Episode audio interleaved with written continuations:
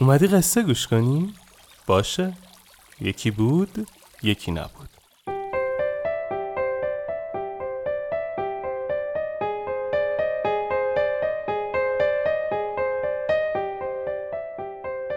وقتتون بخیر. اینجا شیوانا است. من آرش کاویانی هستم و ما تو تیم پادکست راوی شیوانا رو میسازیم. اگه دوست دارید قصه زندگی واقعی آدمایی که یه چالشی قصه زندگیشون رو شنیدنی تر کرده رو بشنوید، پیشنهاد میدم پادکست دیگه ما به اسم راوی رو گوش کنید. مطمئنم خوشتون میاد. شیوانا رو من به کمک شنونده های راوی میسازم و تدوین این اپیزود با حمید صفیزاده عزیز بوده. اسپانسر این اپیزود چهارراه کامپیوتر. بریم که قصه رو شروع کنیم.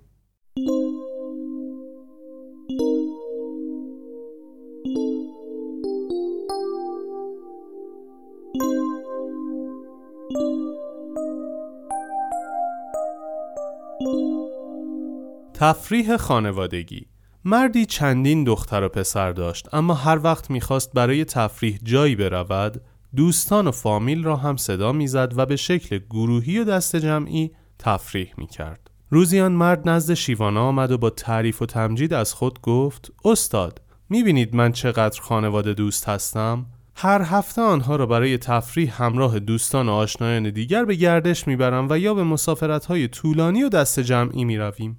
شیوانا سری تکان داد و گفت: یکی دوبار اشکالی ندارد، اما اگر در هر مسافرت و تفریحی دیگران را هم به دنبال خودت میکشانی، این نشان میدهد که تو در حق خانواده‌ات ظلم میکنی و نمیتوانی تنهایی از با هم بودن در کنار خانواده‌ات لذت ببری. تو در این مسافرت‌ها با دعوت از دیگران بین خودت و همسر و بچه‌هایت فاصله میاندازی، در حالی که اشخاص خانواده دوست از هر فرصتی استفاده می‌کنند تا در کنار خانواده خود، هر چند کوچک هم باشد، با هم بودن را تجربه کنند.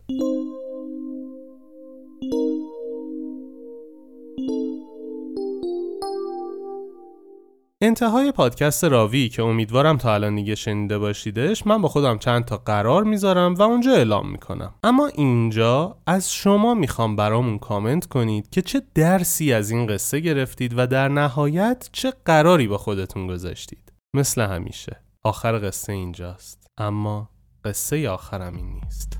آخر قصه اما قصه آخرم این نیست. آخر راهی که باید من ازش بگذرم این نیست. خستم از هر چی رسیدم، اگه پشتش سفری نیست. برکه امن و نمیخوام وقتی موج خطری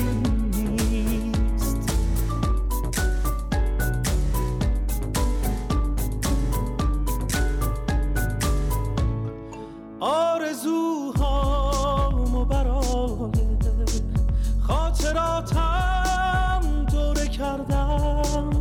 کجای خاطره باید پی آرزوم بگردم. خستم از هر چی رسیدم، اگه پشتش سفری نیست. برکه ام